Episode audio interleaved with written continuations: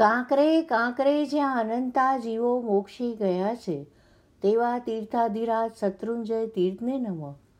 જેમણે ઇન્દ્રિયોને જીતી છે, એવા જીતેન્દ્રિય વિતરાગ પરમાત્મા મહાવીર સ્વામીને નમઃ.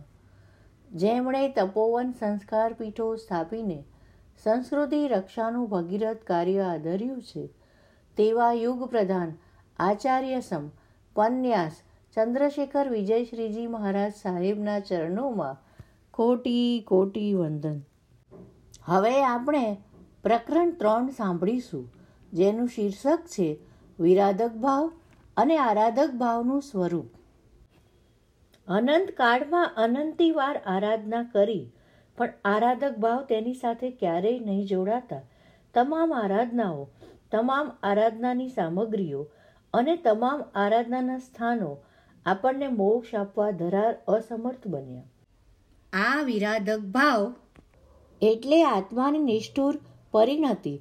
આની સામે એમ કહી શકાય કે આરાધક એટલે આત્માની કોમળ પરિણતિ. નિષ્ઠુર પરિણતિવાળા જીવોના દ્રષ્ટાંત આપવા હોય તો અંગાર મર્દક આચાર્ય વિનય રત્ન મગદેશ્વર કોણિક જેને સાતમી જ નરકે જવું હતું. હાય તેના પિતાને પહેલી નરક પણ અસહ્ય હતી. જ્યારે આ દીકરાને છઠ્ઠી નરકનું ગમન ઓછું લાગતું હતું, કેટલો નિષ્ઠુર આત્મા. હવે આપણે જોઈએ સાત પદાર્થોની વિરાધના. આત્માની નિષ્ઠુર પરિણતિને કારણે કેટલીકવાર આત્મા ઘણા ખોટા કામો કરી બેસતો હોય છે. એમાં જો તે તત્વત્રયી કે રત્નત્રયી રૂપ છ પદાર્થોમાંના કોઈ એકાદ પણ પદાર્થની કે જીવ રાશિમાંના કોઈ એકાદ પણ જીવની ક્રૂર નિંદા આ સાધના હિંસા વગેરે રૂપે વિરાધના કરી બેસે અને મરતા સુધી તે ભાવમાં તેનું પ્રાયશ્ચિત પણ નિષ્ઠુરતાને કારણે તો ન કરે, તો તે વિરાધના વિરાધક ભાવ બનીને આત્મપ્રદેશોમાં ચક્કાજામ બની જાય છે. આ વિરાધક ભાવ ભવો ભવ સુધી તે આત્માનો કેડો છોડતો હોતો નથી. વિરાધક ભાવ એટલે જાણે ભૂત આત્માને તે વળગી પડ્યું. વિરાધક ભાવ એટલે જાણે લાગેલો શાપ. આત્મા શાપિત બન્યો. હવે તેને સુખ કેવું? પૂર્વના ભવોના વિરાધક ભાવવાળા આત્માઓની ચિત્ત સ્થિતિ ખૂબ વિષમ, વિલક્ષણ અને ભયાનક બની રહે છે અને એનું જીવદળ ન કરવા જેવા કામ કરી બેસે. એનું ચિત્ત અધમાં અધમ કક્ષાના વિચારો કરી નાખે. એની વાણી હીનમાં હીન પ્રલાપ કરી નાખે. એની કાયા નીચમાં નીચ અકાર્ય કરી બેસે. આ હલાહલ કલી કાળમાં જેને શાસ્ત્રકારોએ હુંડા એટલે કે ભૂંડા અવસર્પિણી કાળ કહ્યો છે, એમાં અભાગી એટલે વિરાધક ભાવયુક્ત જીવો જ આ ભરત ક્ષેત્રમાં મોટા ભાગે જન્મ થાય. એ જીવોની દશા અત્યંત માટી હોવાનું જ વિશેષ સંભવિત હોય. આવા જીવોની દશાનું વર્ણન આબેહુ રીતે વિતરાક સ્તોત્રમાં કરવામાં આવ્યું છે. આનંદ ગાંધીએ ચોવીસીના કુંતુનાથજીના સ્તવનમાં કર્યું છે. ઉદયરત્ન મહારાજે મુજ સરીખા મેવાસીને સ્તવનમાં કર્યું છે. સાત પદાર્થોના વિરાધકોના નામ નિર્દેશ કરું. દેવ તત્વનો વિરાધક ગોશાલનો પૂર્વભવ્ય જીવીશ્વર ગુરુ તત્વનો વિરાધક કુલવાલક, દત્તમુનિ, ગૌશાલક, જે છેલ્લે પશ્ચાતાપથી ઉગરી ગયો. ચારિત્ર ધર્મના વિરાધકો દ્રૌપદીનો પૂર્વભવ્ય જીવ નાગશ્રી અને પેલી લક્ષ્મણા સાધ્વી. સમ્યક દર્શનનો વિરાધક જમાલી મુનિ. સમ્યક જ્ઞાનની વિરાધક ઓલી અજ્જા સાધ્વી ઉત્સૂત્ર ભાષિણી.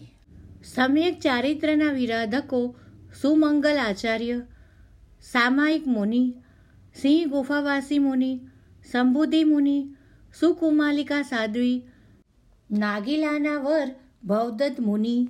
આમાંથી જેમણે પોતાના પાપાનું બંધો તોડ્યા, પરંતુ જેમના પાપબંધો નિકાચિત હોવાથી તૂટ્યા નહીં, તે આત્માઓ તે કર્મના ભોગકાળમાં કેવા તરફડ્યા? જુઓ, કામલતાને ત્યાં નંદીશેન તરફડે છે. પેલો સત્યકી વિદ્યાધર તરફડે છે. સાર્થવા પત્ની બનેલી સુકુમાલિકા તરફડે છે. નટડી પતિ અષાઢા ભૂતિ તરફડે છે. પરમાત્મા મુનિસુવ્રતની મૂર્તિ પાસે રાવણ જુરે છે. બચાવો, બચાવોની બૂમ સાથે. નાગીલા પતિનો જીવ શિવકુમાર ભવે તરફડે છે.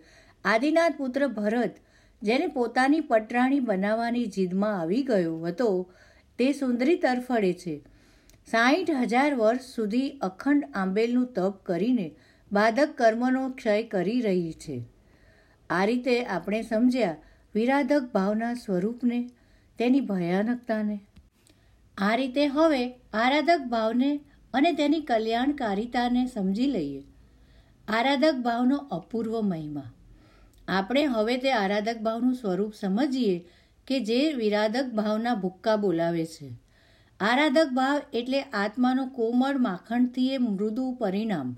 જીન શાસનની સામાન્યતઃ એ શૈલી છે કે દોષોને દૂર કરવા માટે પ્રયત્ન કરવા કરતાં વિશેષ પ્રયત્ન ગુણને પ્રગટ કરવામાં લગાડવો. અંધારાને કાઢવું હોય તો ધોકા મારી મારીને તેને કઢાય નહીં, પણ ત્યાં દીવો લાવીને મૂકી દેવો. તેના આવતા જ અંધારું પલાયન. મોરલો આવી બેસતા સાથે જ ભાવના ચંદનના વનની ઠંડકને લીધે ત્યાંથી જરાય ન ચસકતા નાના મોટા તમામ સાપ ધૂમ દબાવીને ભાગી છૂટ્યા સમજો. પ્રત્યેક સાપને સાણસાથી પકડી પકડીને કાઢવાનો ઉપાય તો ઘાતક નીવડે. એકાદ સાપ ડંક મારી દે તો? ટેપ પર ચડી ગયેલા સિનેમાના અશ્લીલ ગીતને દૂર કરવા માટે તેને બ્લેડથી ખોતરાય નહીં. ટેપ જ ખલાસ થઈ જાય. એ માટે તો નવું સુંદર ભક્તિગીત ટેપ ઉપર ચડાવી દેવું એ જ શ્રેષ્ઠ રસ્તો. જો આરાધક ભાવ આવે તો વિરાધક ભાવ ધૂમ દબાવીને ભાગે. આત્મામાં આરાધક ભાવ સ્વરૂપ કોમળ પરિણતિ આવી હોય તો તેના કેટલાક બાહ્ય લક્ષણો જોવા મળે. એક, એ આત્માને જીન વચન ઉપર અસીમ બહુમાન જાગીને રહે. જીન વચન એટલે જીનાજ્ઞા.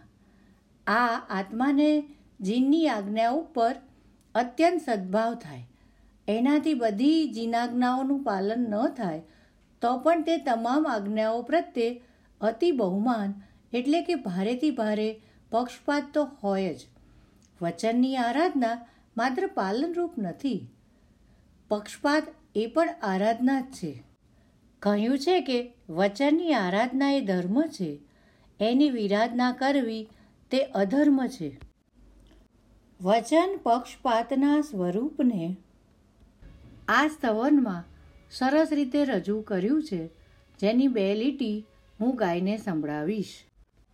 નારે પ્રભુ, નહીં માનું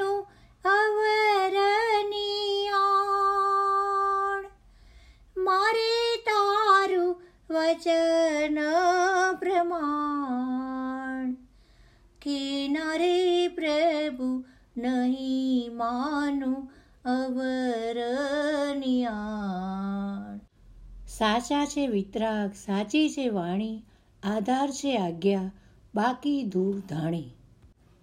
મારા પ્રભુ કદી જૂઠું બોલે નહીં. રાગ, દ્વેષ અને અજ્ઞાન. જૂઠું બોલવાના ત્રણેય કારણોનો જેમણે જડમૂળથી ખતમો બોલાવી દીધો, એવા મારા નાથ શા માટે જૂઠું બોલે? આંખ મીચીને એમની પ્રત્યેક વાત ઉપર મારો દ્રઢ વિશ્વાસ. જેવો વિશ્વાસ સંસારી લોકોને પોતાના ફેમિલી ડૉક્ટર ઉપર હોય છે, તેથી એ ઘણો વધુ વિશ્વાસ. મારા પ્રભુની બટાટામાં અનંતા જીવની વાત કે બીજી રાત પસાર કરી ગયેલા દહીંમાં ઉત્પન્ન થતા જીવોની વાતની વૈજ્ઞાનિક તપાસ કરવાનો હું સ્વપ્નમાં વિચાર સુદ્ધા ન કરું. એ તો મારા પ્રભુના વચનમાં શંકા જ કહેવાય. એ શંકા એટલે એમની ઘોર આશાતના જ. એટલે કે ઘોર પાપ. માણસ ત્રણ રીતે પાપ છેડે, જે આપણે ભાગ બેમાં જાણીશું. પુસ્તકનું વાંચન કરતાં કરતાં, જાણતા અજાણતા કોઈ ઉચ્ચારની અશુદ્ધિ રહી ગઈ હોય, તો મારા અંતઃકરણથી મિચ્છામી દુક્રમ તથા શ્રવણ કરતા સર્વ ભાગ્યશાળીઓની ફરી વધુ આવતા અંગે મળવાની વિનંતી સાથે રજા લઉં છું. જય જિનેન્દ્ર.